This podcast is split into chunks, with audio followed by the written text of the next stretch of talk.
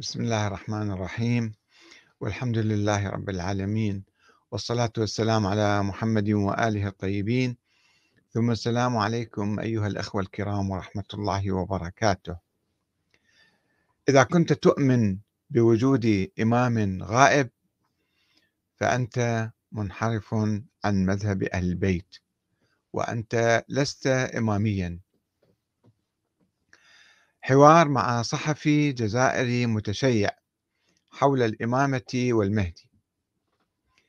كتبت العنوان الأول إذا كنت تؤمن بوجود إمام غائب فأنت بعيد عن العقل وأنت منحرف عن الإمامية وعن مذهب أهل البيت.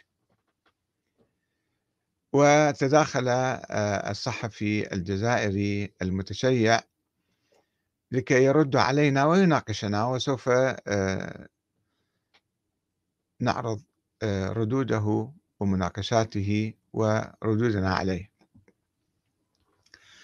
اولا هذا العنوان يبدو صادم ويبدو أنه يعني يعني مناقض للثقافة الشيعية الإمامية الاثنى عشرية المنتشرة هذه الأيام أو التي كانت منتشرة والآن تقريبا هي في زوال. النظرية الاثنى عشرية هي نظرية غير موجودة حاليا وقد تخلى عنها الشيعة الإمامية الاثنى عشرية. وآمنوا بالشورى النظرية المناقضة لها آه، وبالانتخابات وبالدستور والجمهورية.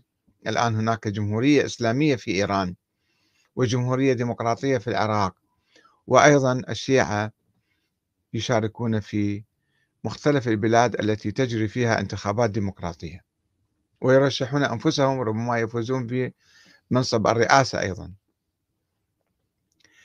لماذا أقول أن الإيمان بوجود إمام غائب مناقض لنظرية الإمامة؟ لأنه الإمامة تعني الحكم والخلافة. والقيادة عموما الإمامة تعني القيادة. وبحث الإمامة أساسا جرى في التاريخ آه، آه، في ما يعني حول تنفيذ الشريعة الإسلامية. الإسلام اكتمل في حياة الرسول الأعظم صلى الله عليه وسلم. وقد أنزل الله آية واضحة وصريحة جدا.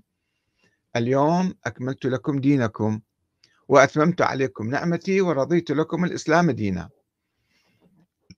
الإسلام هو عبارة عن عقيدة عقيدة بوجود الله وتوحيد الله والإيمان بالنبي والأنبياء والإيمان بالآخرة. هاي العقيدة الإسلامية.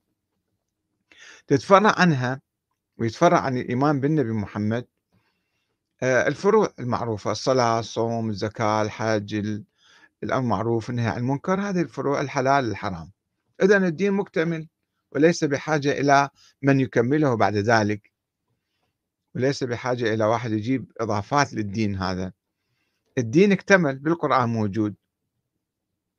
وبصريح القرآن. طيب إذا ماذا نحتاج بعد النبي صلى الله عليه وسلم بعد وفاته؟ نحتاج إلى منفذين للدين مطبقين للعدل مقاومين للظلم والجور والطغيان. نسمي هؤلاء بالأئمة أو الخلفاء. أو الأمراء أي اسم تردون سموهم المهم هناك من يطبق الدين. تطبيق الدين ليس دينا جديدا ليس بحاجة إلى دين جديد. فاختلف المسلمون. في القرن الأول ما كان في اختلاف كبير. يعني آه، الصحابة وأهل البيت كلهم كانوا يؤمنون بالشورى. وجاء الإمام علي بالشورى وجاء الإمام الحسن بالشورى والإمام الحسين بالشورى. وكذلك الخلفاء السابقون جاءوا أيضا بالشورى أبو بكر وعمر وعثمان رضي الله عنهم أجمعين. ثم نشأت في العقود اللاحقة من القرن الأول أو في القرن الثاني الهجري نظرية الإمامة. نظرية الإمامة تقول أنه لابد من إمام يكمل الدين أو يشرح الدين أو يوضح الدين وطبعا في نظريات عديدة في نظرية الإمامة. في نظريات معتدلة عادية تقول الأئمة من أهل البيت هم رواة أحاديث هم علماء أبرار. هاي النظرية اللي كان شائعة في الظاهر. ظاهر أهل البيت هم كان يقال أو هم كانوا يقولون والناس يقولون عنهم هم علماء أبرار. تيار شيعي كان يؤمن ويلتف حول البيت كان يؤمن بهذه النظرية أن هؤلاء الأئمة علماء أبرار. البعض غالى فيهم قال لا هم مو بس علماء ينقلون الروايات إنما هم ينزل عليهم وحي أو آه، علم لدني أو آه، كذا يعلمون يعني. وهم معصومون وهم كذا وكذا صار صارت نظرية الإمامة على أي حال. نظرية الإمامة بغض النظر عن أنها هي نظرية الإمام الباكر والصادق أو لا إنما هي نظرية ملصقة فيهم ودخيلة عليهم نظرية الإمامة تقول لابد من حجة دائما حجة ظاهر وحي ومعروف حتى يكون حجة ويبلغ. فهذه نظرية آه، كانت ترفض وجود إمام غائب. وقد تعرضت هي إلى انحرافات أخرى. انحراف في انحراف يعني. فبعض الشيعة كانوا يبالغون ويقولون أن الإمام الفلاني قد غاب وقبل الإمامية كان هذا الكلام موجود عن السبئية وعن الكيسانية وعن فرق أخرى مغالية في القرن الأول. في القرن الثاني عندما توفي الإمام إسماعيل اللي كان مرشح للإمامة فقال فريق من الشيعة أنه هذا غاب. الإمام الصادق توفى أيضا هناك فرقة اسمها الناووسية قالت بأن الإمام الصادق غاب. غاب وسوف يرجع بعدين. وبعد ذلك جاء ابنه عبد الله الأفطاح أصبح إماما وتوفي وما كان عنده عقب ظاهر. فقال بعض الشيعة أن له ولدا ولد في السر وهو غائب. ثم بعد ذلك بعد حوالي عشرين سنة الإمام موسى بن جعفر توفي في سجن هارون الرشيد فقال معظم الشيعة معظم الإمامية اللي كانوا ذيك الأيام في أواخر القرن الثاني الهجري قالوا الإمام موسى الكاظم غاب. وخرج من السجن وما مات في السجن. وسموهم الواقفية يعني وقفوا على موسى بن جعفر. ومنهم آه، أصحاب الإجماع كما يقولون. وعامة الشيعة كانوا تقريبا هم وقفوا قالوا ورووا أحاديث كانوا يتداولوها أنه الإمام هذا يغيب والإمام وكتبوا كتب حول الغيبة غيبة الإمام موسى بن جعفر. فماذا أجابهم الإمام الرضا؟ يعني هذا كلام يتناقض مع نظرية الإمامة. اللي قال بها الإمامية نفسهم أن الإمام يجب أن يكون موجود دائما. فكيف يكون إمام إمام الله معينه؟ لقيادة الأمة الإسلامية. هو يغيب أو هو غائب فما يمكن يمارس إمامته. فهذه نظرية تتناقض مع نظرية الإمامة. فشوفوا الإمام الرضا كيف رد بعنف على الواقفية. الذين زعموا أن أباه لم يمت. قال دول كذابين دول يكفرون بما أنزل الله عز وجل على محمد. وقال أيضا شوف المنطق منطق أهل البيت هذا. لو كان الله يمد في أجل أحد من بني آدم لحاجة الخلق إليه لمد الله في أجل رسول الله. فكيف يموت النبي وأبويا يبقى حي عمره طويل؟ الله يمد في أجله مثلا وهو غائب. وقال لهم إن الحجة على منطق الإمامية إن الحجة لا تقوم لله على خلقه إلا بإمام حي يعرف بإمام حي مو مو ميت. ويعرف لازم معروف بين الناس حتى يؤدي دوره. الإمامة مو مثل الملائكة مو مثل الجن مو مثل عيسى مو مثل الخضر. ناس مثلا آه، ما موجودين في المجتمع. إلى دور اجتماعي. لا يمكن أن يغيب. على منطق الإمامية أيضا لا يمكن أن أن تخلو الأرض من حجة. الحجة لازم يكون حتى يحتاج على الناس لازم يكون بينهم موجود. ومن مات من الإمام الرضا يقول أيضا حسب الحديث المروي عند الشيعة. ومن مات بغير إمام مات ميتة جاهلية. إمام حي يعرفه. شوفوا الإمام شلون يركز على هالشغلة هذه. إمام حي يعرفه. وقد قال رسول الله صلى الله عليه وسلم من مات وليس له إمام ليس له إمام يسمع له ويطيع مات ميتة جاهلية يسمع له ويطيع أن يتفاعل معاه في المجتمع مو بس يعتقد عقيدة برأسه. ويأكد بعد ومن مات وليس عليه إمام حي ظاهر. مو مختفي. حي ظاهر. مات ميتة جاهلية. إمام حي. هذا الإمام الرضا هذا قد يأكد يا عمي ترى نحتاج إمام حي. مو إمام غائب مو إمام مستتر مو إمام ما موجود موهوم مثلا. شوفوا هذه هذا كلام الإمام الرضا هذا كلام أهل البيت. فهل يمكن يجي واحد يدعي أنه عندنا إمام غائب ومو سنة وسنتين ولا مية ومئتين ألف ومئتين سنة غائب؟ هل هذا معقول؟ هل هذا مع منطق الإمامية مع منطق ضرورة وجود إمام واحد يسمع له ويطيع؟ هذا ما يصير هذا متناقض.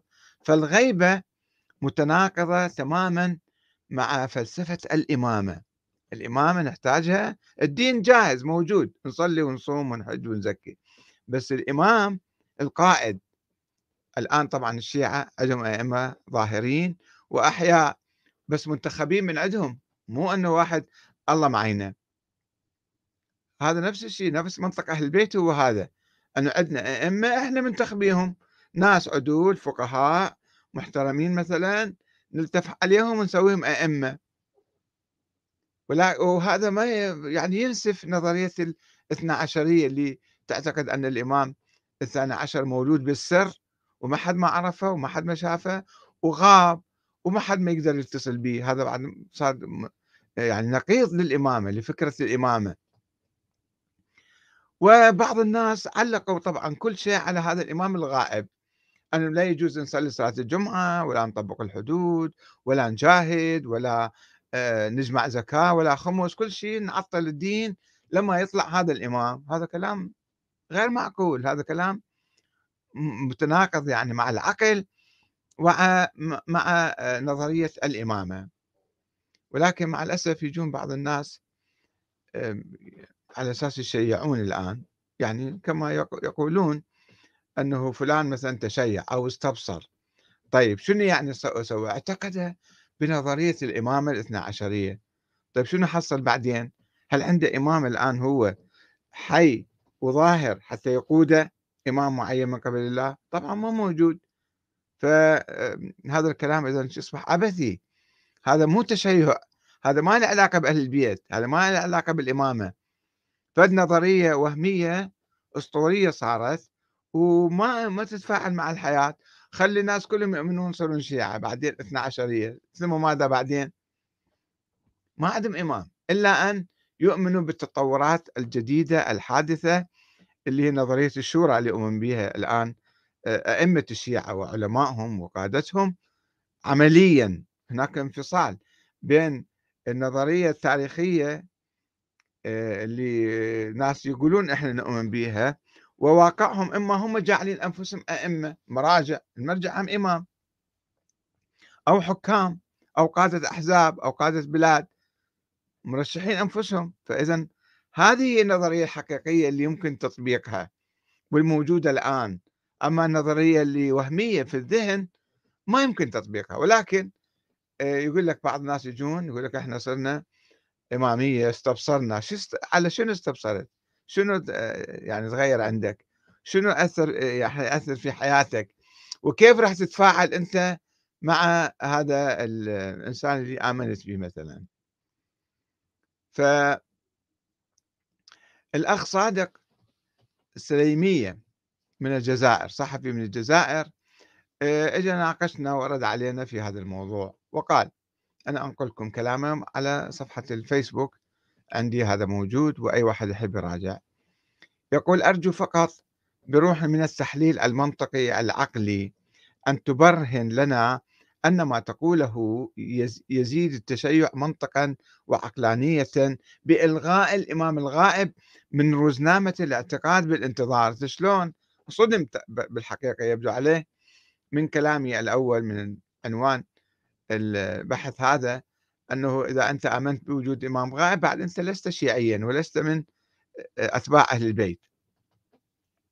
ثانيا أن تبرهن أن حكاية المهدي سواء كان غائبا كما يقول من تسميهم بالمنحرفين عن التشيع أو لم يطلع من الأرحام بعد. إن هذا المهدي زائدة دودية في اعتقاد المسلمين سنة وشيعة.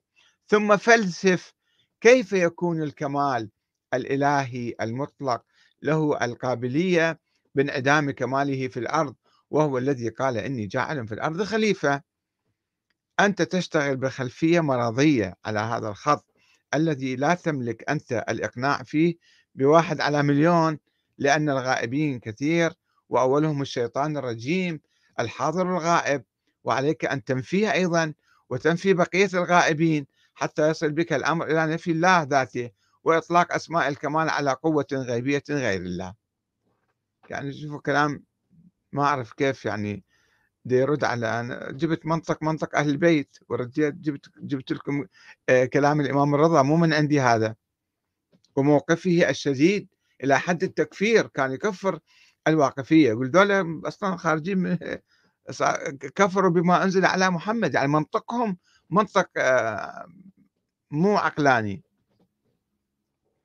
فقلت له الأخ صادق آه، سليمية قلت له إذا درست وعرفت وفهمت نظرية الإمامة الإلهية التي تقول بوجوب تعيين الله أئمة للمسلمين إلى يوم القيامة مو هم يختارون لا أنتم روحوا الله يجيب لكم أئمة. وعدم جواز الشورى أو انتخاب الأمة أئمة لها من بين الناس العاديين.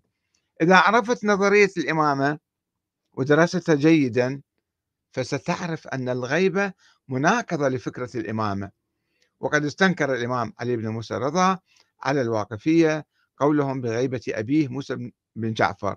وقال لهم كما قرأت لكم الحديث إن الحجة لله لا تقوم على الخلق إلا بإمام حي ظاهر.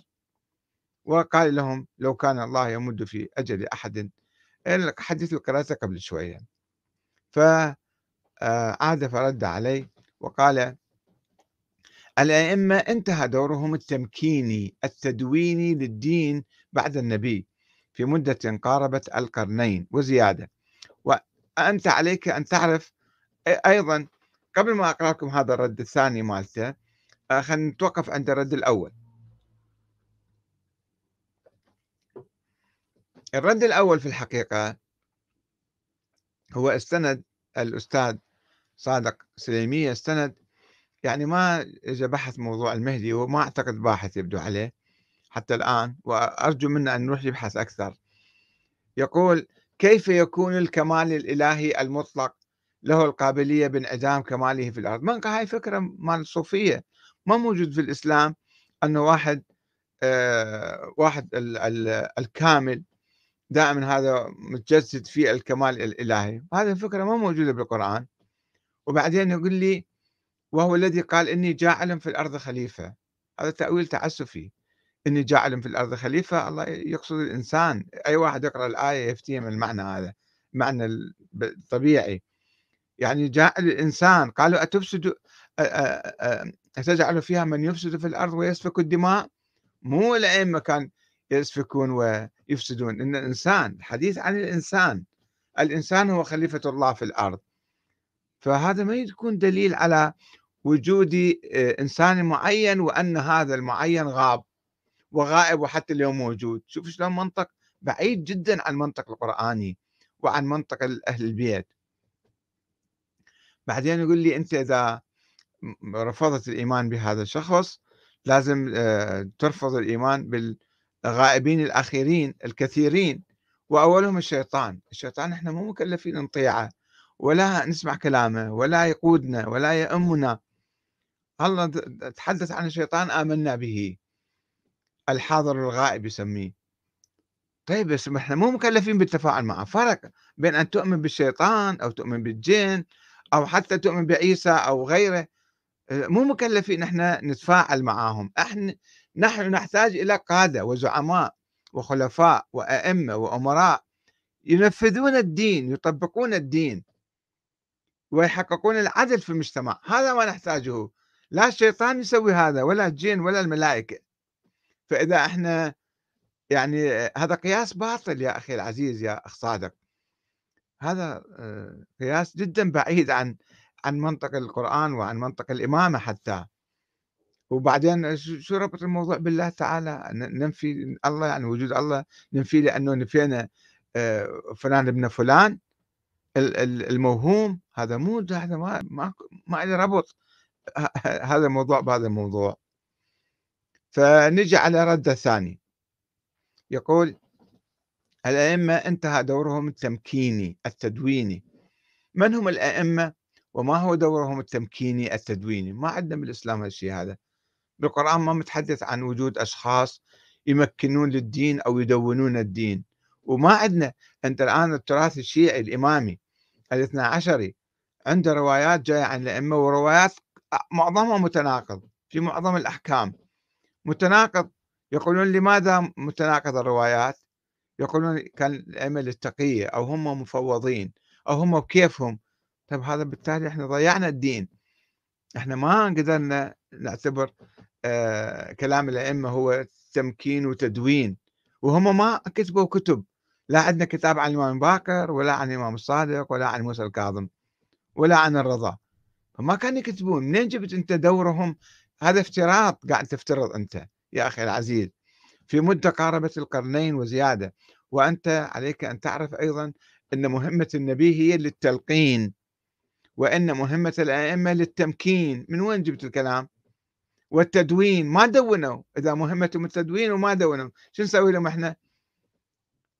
ليس بالحكومة ولكن بالعلم تدوينا. هم لم يحكموا كثير من الأئمة يعني عدد ما بعد الإمام الحسن والحسين. آه، لا حكموا ولا كتبوا لنا كتب ليكون نسخة تقابل النسخة السقيفية التي تدعي ذلك. يعني هذا مو سقيفي هذا رواة المسلمين رووا أحاديث عن رسول الله وحاولوا المحدثون أن يوقحوها ويتأكدوا منها وجمعوا هاي الأحاديث. فهذا مو مو شيء مقابل شيء. بالعكس أنت الأحاديث الجاية عن آه، مثلا الكافي آه، كتاب الكليني كتاب الكافي وغيره فيها أشياء الشيعة ما يقبلوها الآن. وضعفوها. أربعة أخماس كتاب الكافي الشيعة علماء الشيعة يضعفوه. فشلون نعتمد على هالتدوين هذا؟ بعدين يقول ومثل ما كان السامري فتنة كانت السقيفة فتنة. السقيفة شنو عملت يا أخي العزيز؟ السقيفة المسلمون بادروا إلى اختيار إمام لهم لأنه النبي لم يتحدث القرآن الكريم لم يتحدث عن دستور وعن نظام حكم ومن يحكم ومن لا يحكم. فأهل المدينة الأنصار اجتمعوا في سقيفة بني ساعدة وحاولوا وأرادوا انتخاب أمير عليهم في المدينة. وثم دخل المهاجرون وانتخبوا أبا بكر بعد ذلك بعد نقاش جرى بينهم. ثم رشحوا على بقية المسلمين في الجامع في المسجد وبعد ثلاثة أيام من التداول المسلمين أجمعوا على أبي بكر. فشو المشكلة؟ هاي فتنة. هذا مو فتنة. صحيح لأنه لم يكن هناك دستور مكتوب وواضح فصار بعض الخلل أو بعض الاشتباه أو بعض الفلتات حدثت وبعض المشاكل. ولكن المبدأ كان صحيح أن المسلمين هم راحوا وانتخبوا خليفة لهم. أما أن تصير أنت تفرض شروطك وتبين له كيف يشتغل فهذا غرور وإلا لماذا أطال الله آه، عمر إبليس وإبقاء الخضر حيا؟ هذا كرر نفس الكلام السابق. يعني يا أخي العزيز إحنا عقليا قاعد نتحدث معك ونتحدث مع بقية الناس. أنه الإمام يعني القائد لا يمكن أن تبقى الأرض بلا إمام. كل العالم ما يمكن. فاليوم يشوفوا ماكو دولة في المكان إلا بالصحاري مثلا أو في الغابات. ماكو عندنا شيخ عشيرة يصير. شيخ عشيرة في في الصحراء هو يحكم أيضا. فأي مجتمع أي دولة أي كذا يحتاجون قائد. وهذا القائد إما أن يكون معين من قبل الله على نظرية الإمامة ولا يمكن أن نقول بعدين غاب. إذا الله يجب عليه أن يعين أئمة. فلا يمكن أن تخلو الأرض من أئمة معينين ظاهرا وأمام الناس والناس يعرفوهم. مو سرا ومجهولين وما حد ما يعرفهم وما حد ما شايفهم وما حد ما يلتقي فيهم.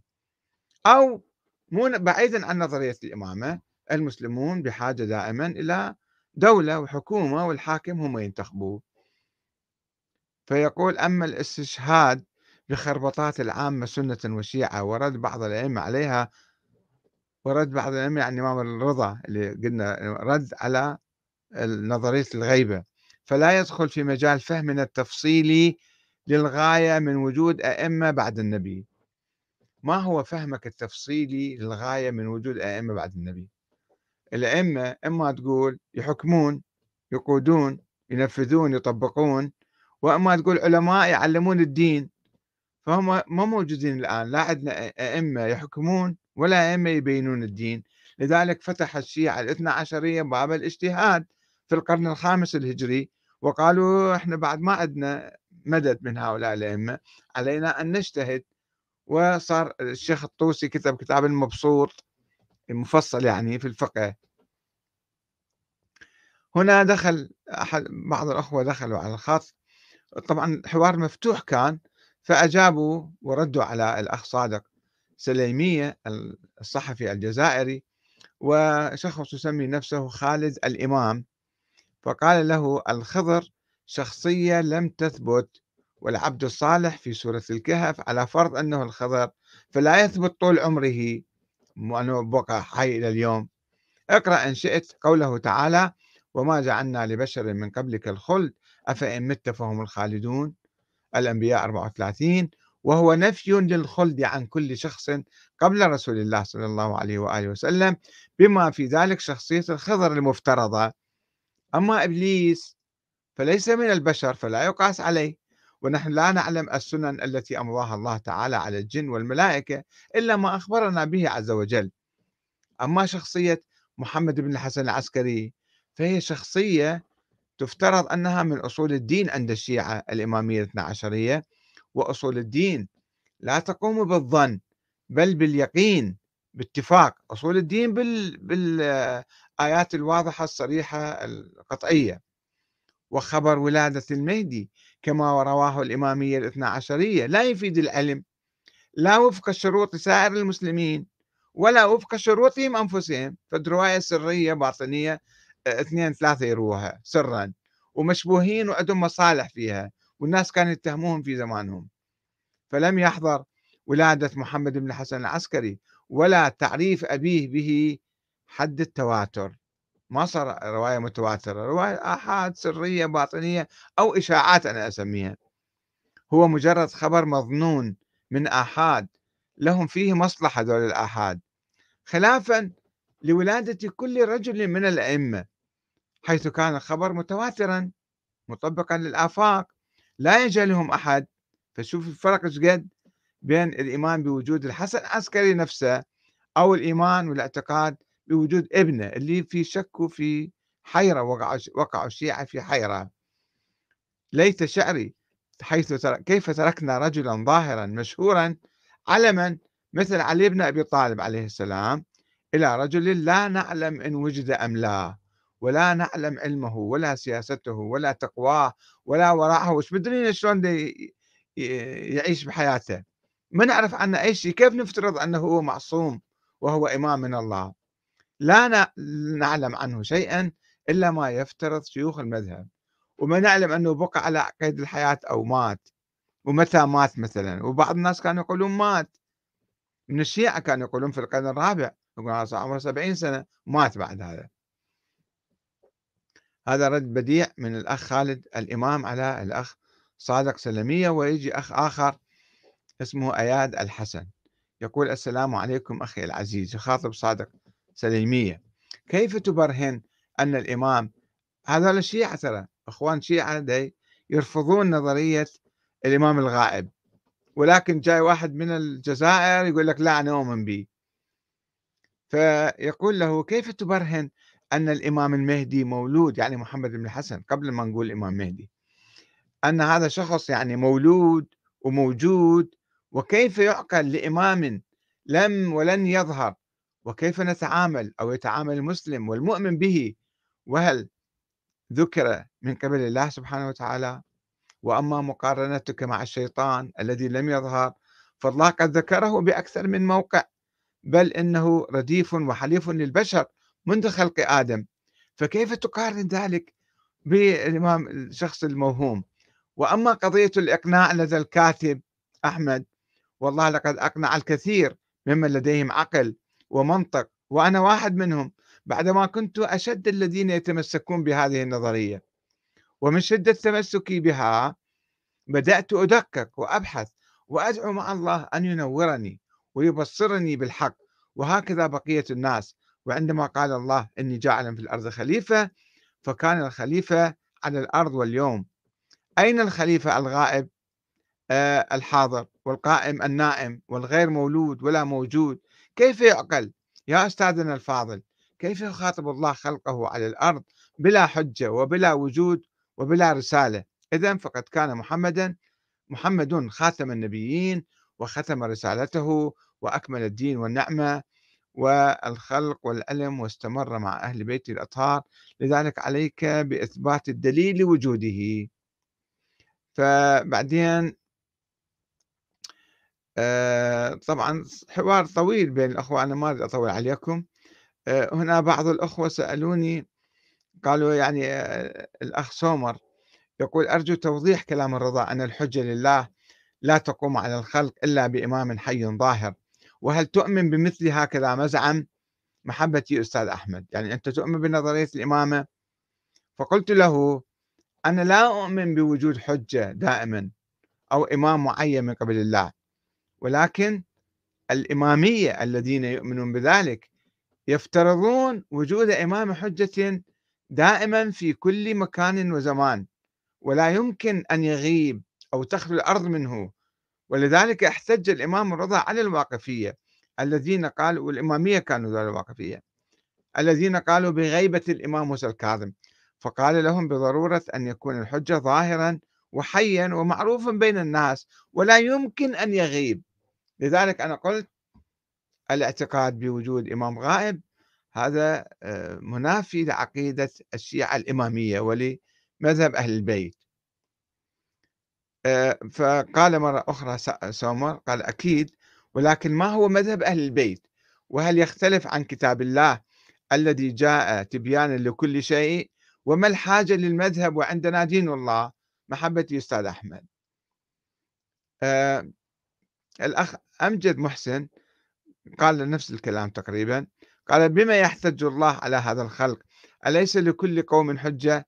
ثم من أنت حتى تدخل وتخرج آه، من التشيع من تشاء آه، أولا أجيب الأخ سومر أقول له بالحقيقة مذهب أهل ما عندهم مذهب غير الإسلام إنما الشيء المعروف عنهم والحب لهم هم ناس يقولون نسبوا إليهم مذهب الإمامية وهذا المذهب وصل إلى طريق المسدود وانتهى فافترضوا وجود إمام غائب وصار 1200 سنة. وما نعرف بعد 1000 مليون سنة يمكن ما يطلع هذا الشخص لأنه لم يولد حتى يخرج.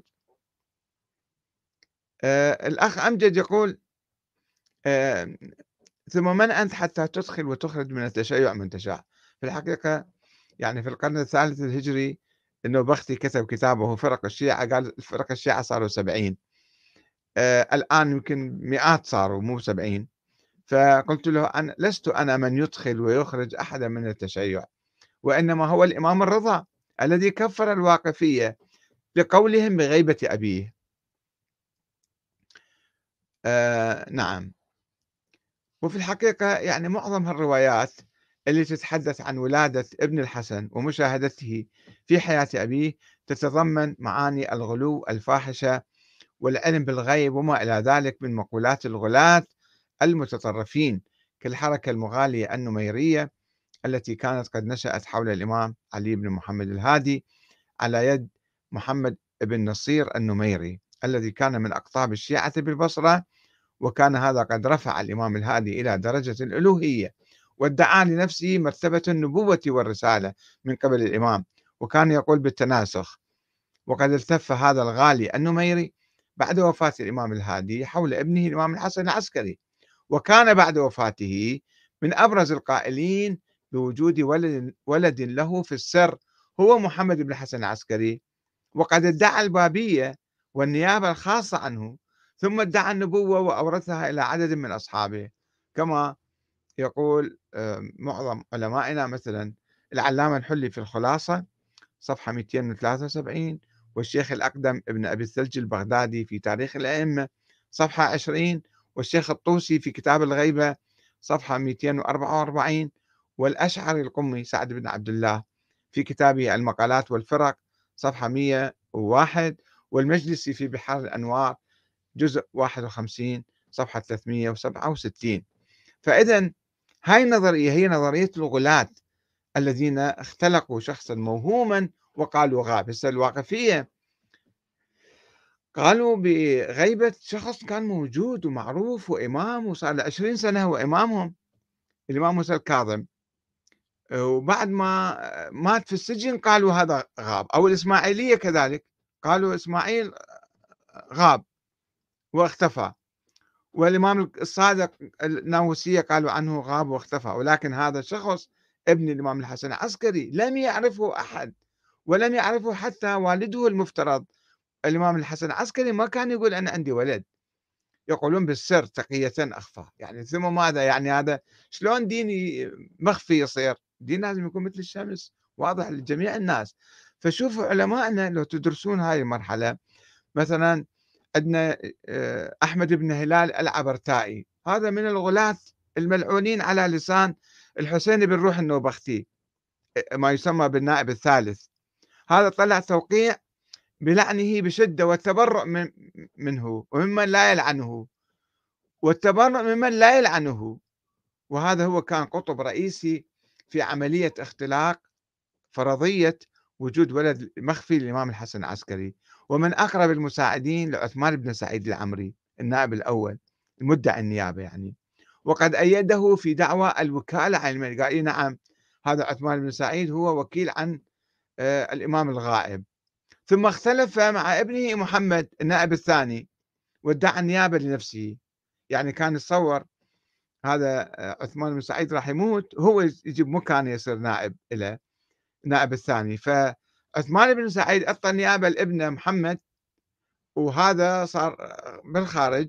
فاختلف معاه ف يعني آه، صار صار صراع بيناتهم معارك على هذا. كما يقول يعني كما لعنوه بعد ذلك. ليش؟ لأنه كان مغالي وكان يعتبروه من أكابر الغلاة. ومجموعة من الغلاة الذين روجوا لهذه الأسطورة.